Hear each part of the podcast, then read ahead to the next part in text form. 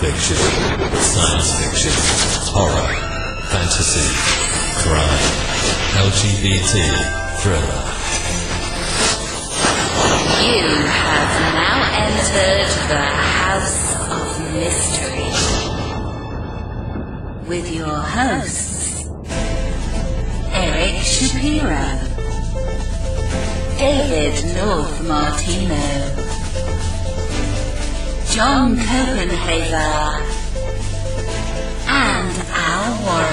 Heard on KCAA 106.5 FM Los Angeles 102.3 FM Riverside. and 105.0 AM Palm Springs. Welcome back into the house of mystery. I'm Al Warren. I was going to say it must be Tuesday because it's Michael Hawley Day, but it's uh, Wednesday, week Wednesday with Hawley. Right. I'm a Wednesday transfer now, Al. Yeah, I don't know if Wednesday's going to like it. Wednesday people might not be happy.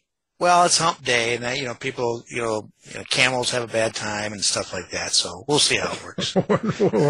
well, if they're thinking hump day and they're looking at you, hey, I'm Silver Fox. That's all I can say. Silver Fox, 88. Yeah, yeah, whatever. Yeah. So you're all ready for the big holiday seasons? Another week Oh. and we're shut down here. So uh, what do you, what's the big, nothing, just staying home, eating a lot of food, drinking a lot of beer, right? Oh, yeah, absolutely. Fine lagers, as I call them. Yeah. So there's Yeah, a lot to taste. Extra large shirts packed away for after. I do. I do. Yep. Spandex, everything. Yeah. oh, that's, that's an ugly sight. Boy, that, that's not pretty. Anyway. Well, now we've got a, an author here, kind of a crime mystery, but we're going to bring in Alzheimer's, it looks like. So, uh, the book is called Face of Greed. And a Detective Emily Hunter mystery. And the writers with us today is James L'Etoile. Thank you for being here. Oh, it's my pleasure. Thanks for inviting me, Al. Appreciate it. So, uh, James, now uh, I, I just noticed like you have quite the history. Like you're not just like a lifelong writer that's been doing that your whole life. You've got you know history in in working in in I guess what is it hostage nego- negotiator and uh, Yeah. associate warden and all of this uh, Yeah, criminal activity. Not you doing it, but in that business. So I, I do appreciate the Um, clarification. but yeah, I do have. Uh, But why why the change then, or what happened? How was that transition for you going from you know working as a hostage negotiator, let's say, or working in that business, and then getting into writing? Yeah, I mean, I worked in uh, in the prison system, prison parole and, and probation here in California for you know 29 years. And when I retired, I I hadn't intended on becoming a writer and, and venturing off into that field. And I was, you know, I'd been retired for maybe six months, and I was sitting in the backyard with, with my coffee and a book, and I was reading the book, and it was like it wasn't very good. And I just kind of tossed it aside and, and kind of to myself, I said, well, hell, I can do better than this, you know, and, and that kind of a, that, that kind of a challenge was there is like, well, well, can you, can you really? So I, I started learning about, you know, the craft of writing fiction and commercial fiction and, and uh, that kind of thing and attended the, the, the craft classes where you, you know, learn about pacing and dialogue and story structure, things that were completely foreign to me working in prison. And, you know, I attended the book passage, uh, uh, mystery writers conference several times up in Marin County and listen to people like, you know, Crais and Connelly and Don Winslow come in and talk about, you know, how they, what their path was to publication. And, and it was like, okay, maybe, maybe I can do this. And so that's how I kind of started into it, but I didn't have the confidence I felt to write commercial fiction, even though I knew the mechanics of it. So I started thinking back on one of the first jobs I had uh, as a probation officer. I was writing pre-sentence reports. So I'd go to the jail and interview the defendants up in the jail and get their version of the offense. I'd talk to the detectives, read all the reports, meet with the victims and understand the impact of the crime on them. And I'd write this narrative of the crime uh, for the sentencing judge so they could, you know, look at it and send Johnny off to prison for, you know, so many years. And it didn't really strike me until after I was retired that I've been writing crime stories all along. So with that confidence boost, it kind of set me, kind of set me loose into this world. Do you know, um, but the important question here is really what book were you reading that you threw aside? That's not very good. Come on, give us a name. Yeah, I Didn't say Warren did it. Yeah, it uh, it's a. I'm not going to drop the name, but it's it's a very well known author, and I've had a chance to meet them at at conferences, you know, uh, over the last couple of years, and I thank them for their inspiration on getting me started, and I left it at that. Thank them for their the nice. bad writing. but what gave you the confidence to actually publish? You know, because you know the mechanics and you realize that you can do Right. it, a lot of it, and you have all this stuff. But there's still a usually something that will push someone over that gives you confidence to kind of go, yeah, I'm going to put this out. Yeah, there. Yeah, I think you know, working in prison for as long as I did, people expect me to write prison books, and and I really don't. Uh, write crime fiction, you know, thrillers and, and procedurals. Um, but what stuck with me over that period of time were the characters that I kind of ran into over that decades long uh, experience and some of the situations. And some of them were just so vivid that um, they just had to be included in a story somewhere, pieces of it or inspired uh, sections of the stories. And that's kind of where everything came together was there was this this character or this situation that I remembered when I was working, um, that there, there was really a story to tell there. And, uh, a lot of what I write is influenced by that kind of, uh, that kind of a background. So when you sit down to write a book, like like for instance the new book, you know, Face of Greed, um, do you come up with the story first, or do you have the character developed and then you put them into that situation? Um, yeah, I'm, I'm a character guy. I really want to know who I'm going to be, uh, talking about and talking with for the, for the next few months. I'll, I'll do a lot of character work to kind of describe who this character is, what they're about, you know, what their, what their fears and phobias are, what their, you know, what their daily life looks like. Uh, before I ever start to get into the story. And in, in this particular instance, uh, Emily, Emily Hunter uh, came together uh, she was just kind of a fascinating character to write about. She's she's fun to write. She's a little bit irreverent, little snarky, a little sarcastic, kind of pushes the boundaries here and there. Um, but she's she's really kind of a fun uh, a fun character to to turn loose on the story.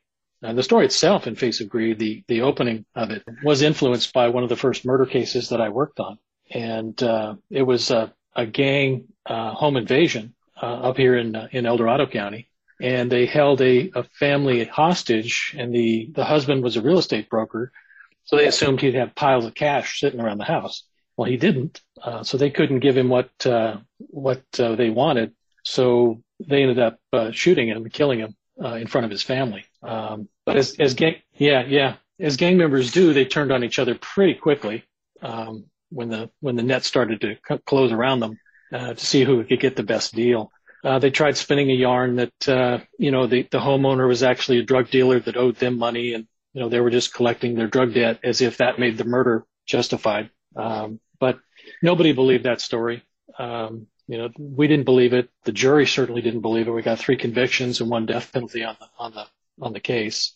Um, but yeah, that, that kind of stuck in my mind, that, that whole situation.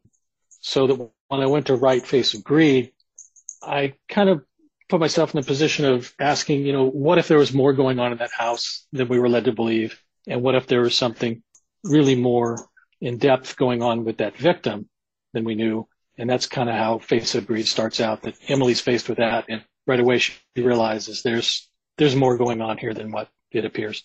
Nice. I always wonder, you know, when when um whenever talking, I do a lot of true true crime, a lot of a lot of uh, murder, serial killer stuff, and uh, met a lot of cops, detectives, and and prisoners, and all sorts of stuff. But I always want to know from from a cop or someone like you, with all that history, um, is it hard for you to look at people from a positive side rather than a negative when you deal with, let's say, 30 years of your life of just trying to correct people that have done wrong. Do you know what I'm saying? I do know what you're saying. And I think when you're in it, when I was actively working in it, um, there were, there were perception issues. Sure. I, I wouldn't say I was looking at people negatively, but I think you're always loo- looking at what are they up to? What do they want? What's their motivation? You know, um, even if you're in the, yeah, even if you're in the, in a grocery store and they're sorting through, you know, apples, you start to question well, why didn't they pick that apple? You know, kind of thing.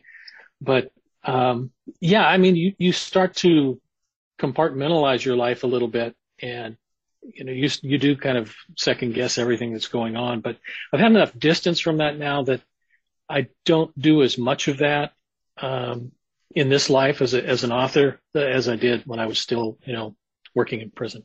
I'll just be careful not to go to grocery stores. yeah, yeah. Grab the first apple. Yeah, just I'm not searching. Yeah, I know. well, I guess uh, can you capture that somehow and put that into your story then, like that, just that overall feeling of um in, in a way it's a it's a perception right like it's uh when you're standing in the store and someone's going through the apples you're you're you're watching and you're trying to put together logic reasons and you're really trying to understand that person. So can, are you able to easily take that and transfer that into your book? You, you can, uh, not so much in, in the apples comparison, but I mean, you know, somebody like Emily uh, Hunter, when she's dealing with, uh, you know, a gang member uh, in the investigation, she's already thinking ahead on what his what his answers are going to be because this guy's, you know, been at Pelican Bay. You know, he's seen he's seen what the the other side is like. Uh, he's trying to stay out of prison, so she's kind of basically playing mental chess with him, staying a couple of moves ahead because she knows where uh, where he's trying to get uh, get out and, uh, and and avoid you know being pinned for this for this murder. Yeah, it, it feeds in I think a lot into into what I write because that that whole world of prison and even on on parole in the community and that law enforcement umbrella it's a different world. I try to kind of peel it back a little bit and let people see what really happens in that in that environment. Some people don't want to know and that's that's cool. But it really is a different world, different rules, uh, different rules, different culture. You know, as a sociological kind of experiment, it's it's really kind of fascinating to watch. oh i'd imagine you know so how did you create your your emily hunter like how was that for you? And also because a lot of people are going to question okay first of all you're a man and you've Right. got a woman lead and and how is Right. it to write in that position? But the other thing is also uh, what is your relationship with her? Like how do you how do you do you hear her see her? Do you feel her? Do you is it maybe describe your process there. Writing uh, a female character as, as a male author, I don't take that lightly. I've done it before in in other novels, but um, it's something that I don't take lightly. I can't just write, you know, a male character and throw her in a skirt and call it, you know, uh, Emily Emily Hunter. It, it, it it's much more nuanced than that. I mean, she's got a different way of approaching it, and I liked building this as a as a female detective in this very high pressure situation because as a as a woman in law enforcement, she's had to face obstacles that I didn't have I didn't have to have. You know, I saw it happening to other women that I worked with, but in many instances, the the female cops that I worked with had to work twice as hard just to get the same recognition as their male counterparts. And some of the, the female cops in prison, the, the correctional officers I worked with in prison, were great at de-escalating situations where a guy would go immediately into that that confrontational mode. Some of these women were great at just de-escalation and talking them down and you know avoiding a larger incident. So I, I kind of put a lot of that into Emily. You know, I wanted her to have that additional barrier, additional obstacle to kind of bump up against during the story.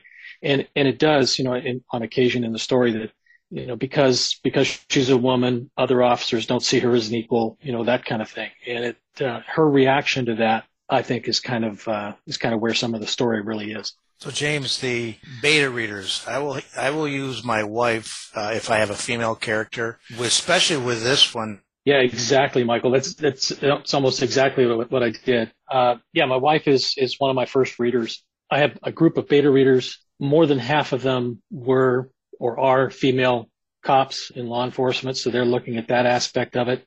My agent's a woman, my editor's a woman, and yet none of these people are shy about telling me if I miss missed the mark. You know that you know a woman's not going to say that or a female cop isn't going to do that because it's going to reflect, you know, in this kind of a light.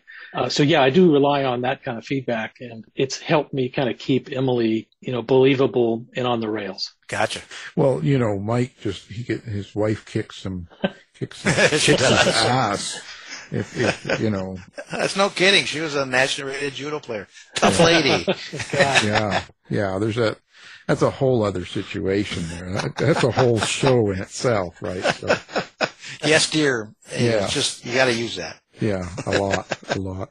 Now you've also tied in Alzheimer's. You know, with, Yeah. with I believe what it's Emily's um, mother on that. Is there is there a reason for that, and how how does that tie into the story? How did you fit that in?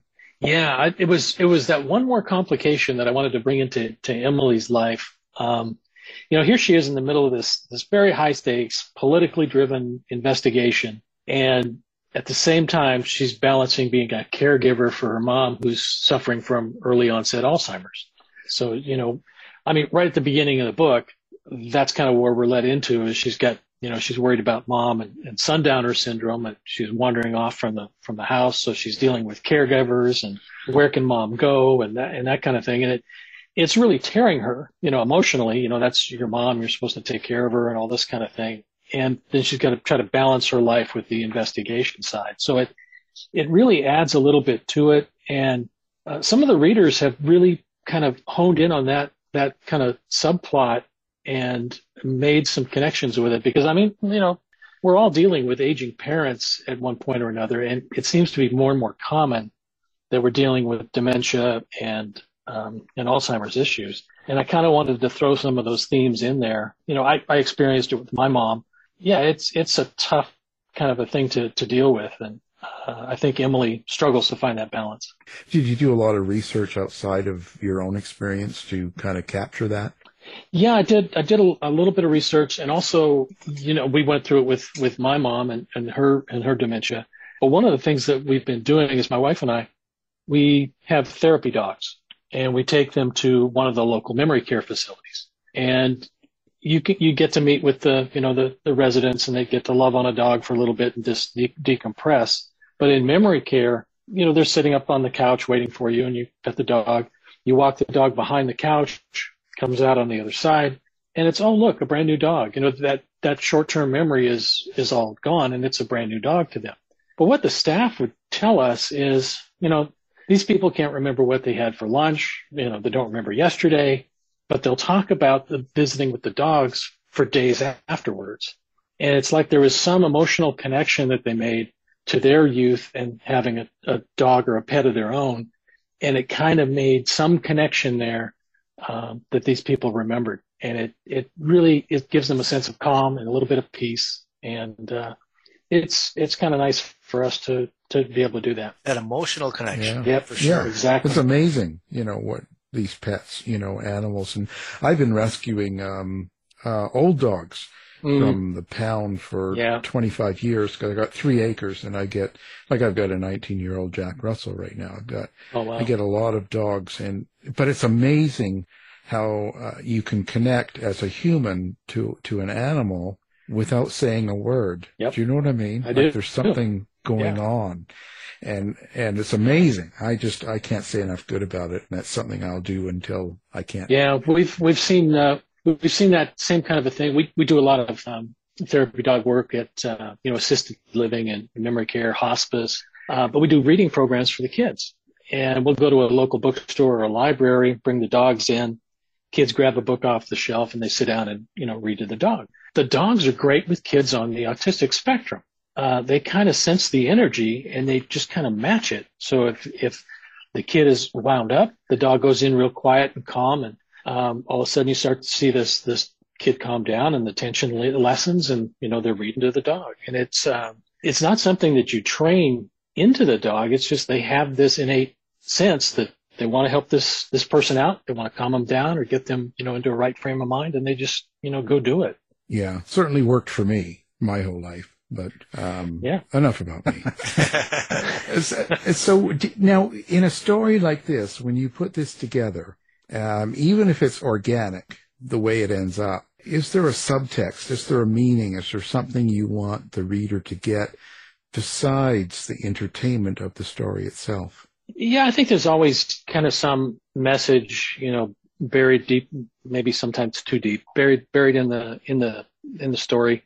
You know, in in Face of Greed, we're dealing with you know the city's political elite that the political elite that you know nothing, they can't have enough. They they're always striving to get to have more, and at some point, you know, what that does to other people in their in their environment. You know, that's the kind of thing that that that greed, that unchecked unchecked greed, is is kind of poisonous.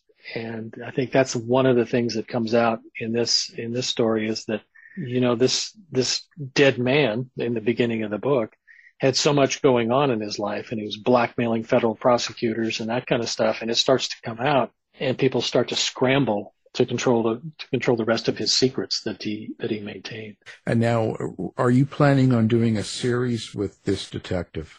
Yeah, it's a, it's a series. Uh, the editor uh, at Ocean View has number two.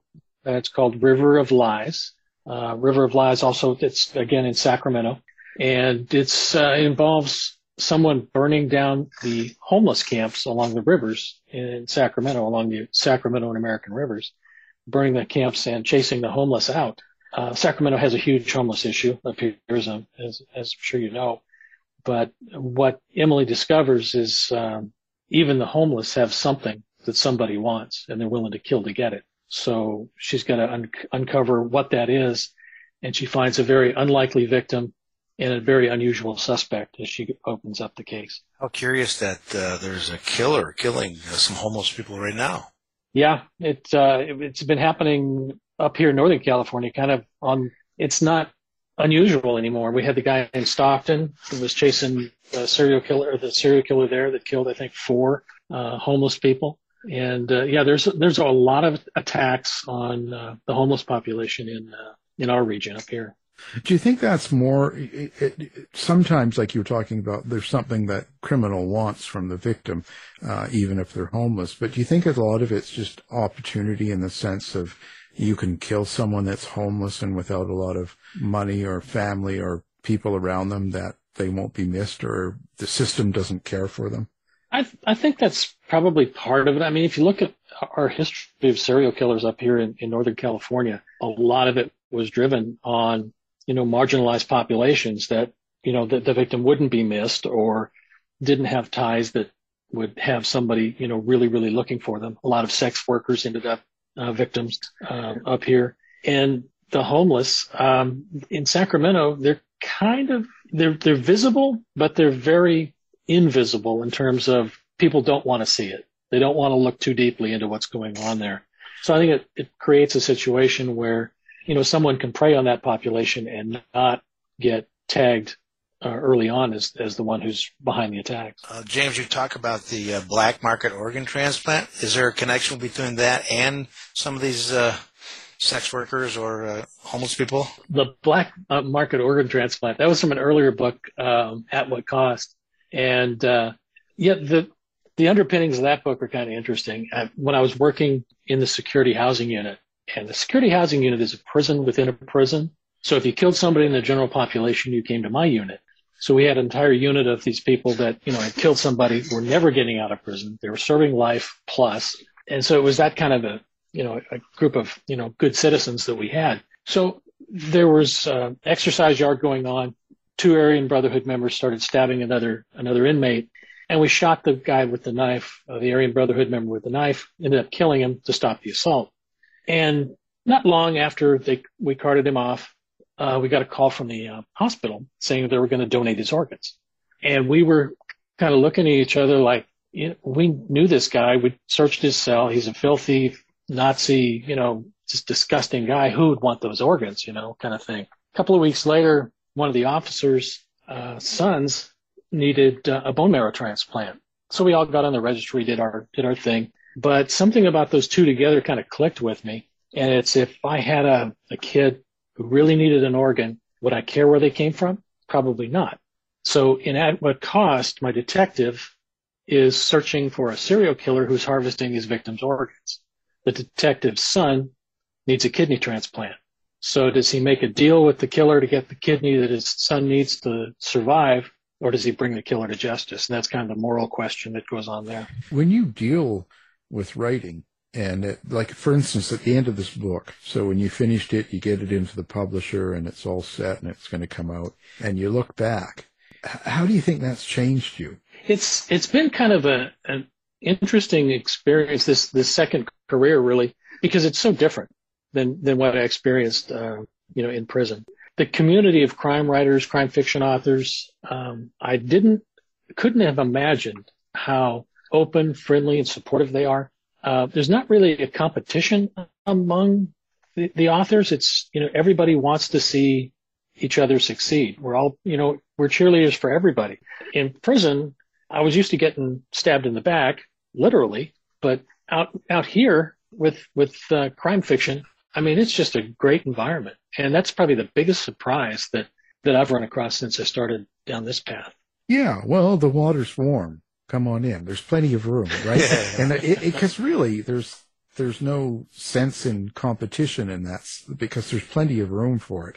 I mean, it's kind of overkill yeah. nowadays with self-publishing, but um, I I think people like good writing, and um, yeah, it's. Yeah, and I think yeah. networking is a strong thing. You learn a lot from each other, and you build each other, and it's kind of a it's the best thing about uh, the writing and author community, as far as I see, anyway. Yeah, I think you're you're really onto something now because I mean we do this creative thing all by ourselves in our little in our little caves or wherever we you know do the writing, and we don't get a lot of that networking until we get out of that, go meet each other at BoucherCon or Thriller Fest or you know Left Coast Crime or something, and then that's where the real fun is. You're able to connect with your your author pals and just you know commiserate with one another and celebrate your successes. And um, it, it means a lot, that, that connection that uh, we make at these uh, events. Yeah. Well, not only that, I think in a sense, you can kind of understand each other for what we do. Do you know what I mean? Like the writing, oh, yeah. You know, you kind of understand what it is. And you don't like to, minds. Yeah. You don't have to say it. You can just sort of feel it, pick it up, you know, stuff. So are you, are, are you the guy that can sit down Monday to Friday at nine o'clock in the morning and start writing till five? And, or do you have to be in a certain mood or a certain atmosphere? No, I, I'm a, I'm a daily kind of guy. I, I, I'm up early, um, mostly because those, those therapy dogs we talked about, they, they like to get up early. so yeah, uh, they get me up by, they get me up by five. So by six o'clock, I'm tucked behind the computer and I probably plug away for four hours. Uh, after four hours, my creativity kind of starts to get a little muddy. So then I'll move on to other things. Fine loggers work after four hours. you can tell Mike writes. He just uh, another beer, another chapter, right? You know, nothing wrong with that. Yeah. No, crazy, craziness, and and um, so do you do you see the you know when you're kind of getting into the uh, dialogue that you write with your characters, are you seeing the uh, the characters or can you hear them? Does it play like a movie to you, or uh, you, what kind of experience do you have? It it does seem like it's very visual to me, um, and I know some authors you know can't or don't do that for for whatever reason, but yeah, it, when I'm writing a, a scene with the characters, it, it's almost almost cinematic, like you said, Al. It, you know, I can kind of see it, hear it, and experience what they're what they're saying and doing, and it helps me kind of keep it a little bit more vivid. And you know, some it keeps the kind of the scene moving on, so I don't you know just drag off into some long retrospective nasal navel gazing kind of kind of thing. Oh, well, as long as it doesn't happen to you when you're driving or anything, right? You know, are you not hearing voices yeah. or waking up with a shovel beside your bed or anything like that? yeah, know. nothing like that. Nothing so like far. that. Well, when that happens, then you know it's time. It's, it's time for yeah. some help here, you know. But um, and and so you're going to continue this. You've got book two in. Did you do you kind of um, know what you're going to do with your your character? Like, do you know what Emily Hunter is going to do in the in the book as you write it? You kind of have that outline, uh, beginning, middle, and end? I I am yeah, I am an I am an outliner. Um, I'm not a pantser. God bless the people that can do that. I need more of a roadmap of where I'm going, um, and especially with a series, I want to know where Emily's character is going to go over that over that series of two, three, four, or what, however many books. With Face of Greed, I wrote the wrote the book um, and I was about two thirds of the way through when I realized this wasn't going to be a standalone. Uh, because I didn't write, start out writing it as a series. I wrote it as the story. And about two thirds of the way through, I realized there's more I want to know about Emily. Uh, there's more we can discover with her. There's more we can push on the relationship with a, a, a guy cop that she's befriended, uh, and the, and the interaction between her partner Javier uh, Medina. There was much more there we could uh, we could play with, and I think that's going to fuel uh, a couple more books. All right, so you're an outliner. Do you keep kind of a, a series Bible, and when you're doing a series, where you kind of keep track of things, eye color, all that sort of stuff? Yeah, yeah, I, I, I do. I, I, I do that. Um, a lot of it is in uh, either in notebooks that I keep uh, by my desk, or I've found Scrivener is a, is a good tool to help me keep some of that stuff organized on recurring characters that appear in multiple books. You can just peel back on that, and you know it's all it's all collected there for you in, in Scrivener. So your your accessory characters, where do you get them? Just people you've come across, or um, people you've seen, or at a coffee shop, or maybe you've experienced in life? Yeah, they're kind of a, a an amalgam of of people. Um, I I don't think that either Javier, her partner, or um, Brian Connor, kind of her, her love interest a little bit. I don't think that I could point to any one person that, that I've run across that, that influenced them. I think it's kind of a combination of different events and different people, and it's just what that scene or what that character needed that uh, I wanted to pull together for Emily to play with. Well, have you have you ever killed off someone you know in in a book? uh, good question. Yeah, I have a couple of practice novels that are sitting in my my bottom drawer, and yeah, the first one, you know, after I retired and did all that, was very therapeutic. Uh, got rid of some people that uh, you know I felt uh, felt did me wrong, and uh, yeah, they're they're moldering away in the. Bottom. So, a question about Emily. It sounds like Emily would fit well in a screenplay. Is that possibly in the future? I I'd like to see it. Um, yeah, I I see her as as kind of a, you know how uh, Angie Harmon was in in Rizzoli and Isles. I kind of see her a little bit like that. Um, but yeah, I think she'd be fun on the screen. Well, maybe maybe Mike can play her. In drag. So yeah. that's a different, completely different story. that's a different series. and bad guys. Now, do you do you have any issues writing a bad guy? Is there, or do, do you kind of have no no problem getting into the head of a bad guy? And uh, do you have to kind of describe? Because you kind of have to kind of give away who they are in order for the reader to understand why they're bad.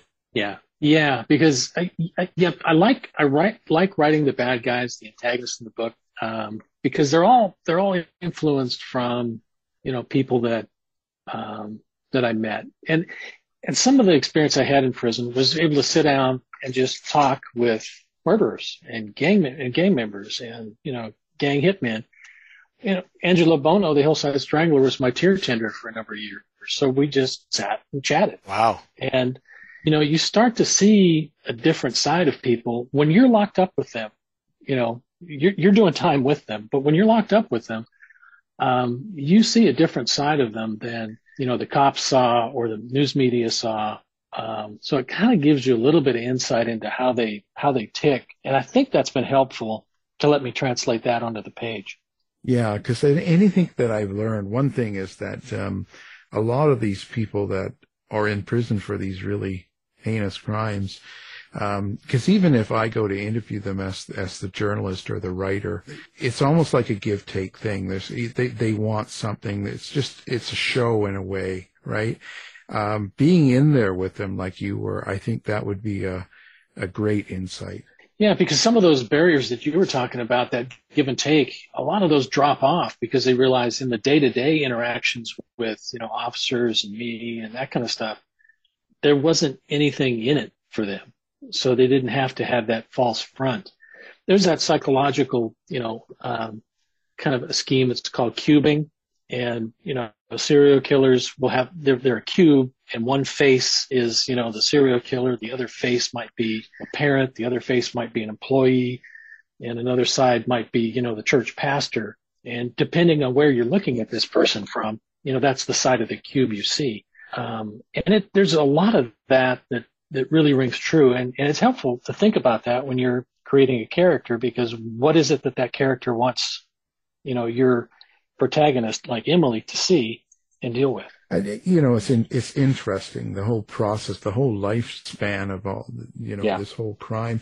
The good thing about writing fiction, but your side of it is, in a way, you get to have justice. Do you know what I mean? Because Yep. when you're in the true crime side, like even Michael writes true crime, when we write true stories, we don't really get to choose how it happens, how it ends, and it's, sometimes it's quite often it's not pretty, and it's not Exactly. a good thing, and you know, and yet you can kind of do that a little bit in fiction, right? can do that a lot of bit. Uh, Paul Holes and I had this same conversation a couple of weeks ago. And, you know, he was the Contra Costa investigator with the Golden State Killer. And, you know, true crime is different than real crime. And that's different than crime fiction. And yeah, in crime fiction, yeah, I get to see justice done and cases are closed that, you know, we saw cases linger for years and, or just never closed. And in my world, in crime fiction, yeah, we can we can tie that up and you know bring bring justice to that to that uh, fictional victim. Paul's a nice guy, interesting guy, that's for sure. Very interesting guy. Yeah. Um, violence, violence on the page. Are you conscious about how you're going to write the crime or the scene or the action, so to speak, or do you just let it go and be raw? I'm I'm kind of a mid mid range there. I think I, I don't I don't let it go, and it's not raw. Most of the violence, the actual violence, appears off the page. You know, like my detectives will show up at the murder scene, and you know the guy has already been murdered. We don't have to walk through you know exactly what happened and the defendant or the uh, you know the uh, the bad guy what what they did. You're left with the aftermath of that, the after effects of it. And that can be still pretty brutal. Yeah, I, I don't have a lot of the active violence on the page. A lot of it is off. Part of it is readers are smart and their imaginations will take take you exactly where they where where you want them to be. Right. It's more terrifying sometimes. The Alfred Hitchcock thought, you know, Yeah. about letting letting the mind run away with what what could be happening in that room, you know, That's kind of thing. Yeah. You know, it's it's it's really it's it's an interesting process. So, what do you got coming up? I see now you're going to be doing Left Coast Crime in Seattle. Yeah, I'll be at Left Coast Crime. I'll be up there. I'll be at uh, the Tucson Festival of Books in March. Right on to that into um, uh, Thriller Fest in uh, late May. Wow, you're getting you're making the rounds. yeah, it's it's a bit Yeah. it's a busy it's a busy time, but it's it's fun. You know, it's it is a lot of fun. Yeah, I'll be at Left Coast Crime, of course, because it's Oh. Seattle. We're also doing we're doing a series of noir at the bar for the radio, um, twelve shows starting in late January for KKNW there. So yeah, so I'll be part of that as well. Great. You know, um, well, fantastic. So now the book's out there. Do you have um social media website? Where do you like readers to find you? Yeah, I mean, uh, folks can connect on social media. Um, Facebook at authorjamesletoile.com or author James L'Etoile. Uh, Twitter is just uh, at James L'Etoile. Um, Instagram is uh, author. And my website is uh, jamesletoile.com. That's uh, L-E-T-O-I-L-E dot com. We'll have all that up on our website too, so people can find it. And Thanks. you doing? You're not doing TikTok yet? You're not on there dancing? You should bring the dogs on there. Yeah, the, the dogs would be fine. Yet nobody wants to see me dance. I, I can tell you that right now. Uh, Well, you know, you gotta, you gotta get it, give it a try. You never know what's gonna happen. well, you know, and listen, you must have been writing some over the COVID and the pandemic and the lockdown stuff. Yeah. Did, do you think that affected your writing in any way and make it darker? You think? Um, I don't know if it made it darker or not. I think it gave me a kind of a place to escape. You know, for I think like a lot of people I know that for the first four months or so it was kind of this surreal place, and so I didn't get a lot of writing done. Everybody was just kind of figuring, you know, what what's going on. We we were at Left Coast Crime in San Diego uh, when they shut when they shut it down for the uh, uh, for COVID, and we were there for like a half a day, and we're looking around. The governor's announcement came out; they shut it down and we're kind of looking at each other like, are we ever going to see each other again? You know, kind of thing. And uh, so it was kind of surreal, but uh, it helped me. That isolation just kind of helped me just kind of focus on the work. Uh, it was a diversion for sure, but um, I don't think it made it any darker because I, I was already pretty much in the shadows anyway. But um, You're already don't it- dark. yeah, it's already dark.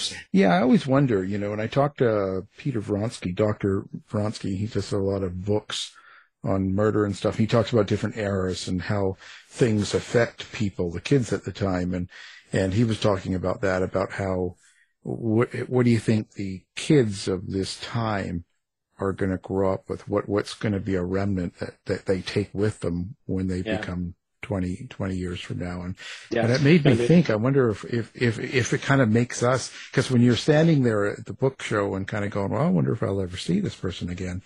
Mhm. I wonder if that, that somehow gets into your writing and you don't realize it. Yeah, it, it might. Um, but at least consciously, I, I didn't see it or I didn't put it in there uh, intentionally. Yeah. Yeah. No, I know. Yeah, I know how that is. Yeah. But, well, it's been great having you on the show and, uh, oh, we'll Al. see you in Seattle, of course. And, uh, now the book is called Face of Greed and it's a Detective Emily Hunter mystery. And the writer has been our guest, James L'Etoile. Thank you for being here. Thank you, Al. Thank you, Michael. Take care. Great, great speaking with you. You've been listening to the House of Mystery radio show. To find out more about our guests, hosts, or shows, go to www.houseofmystery.com. Show is over for now. Was it as good for you as it was for me? Yeah. Good night. This has been a production of Something Weird Media. I'll be back.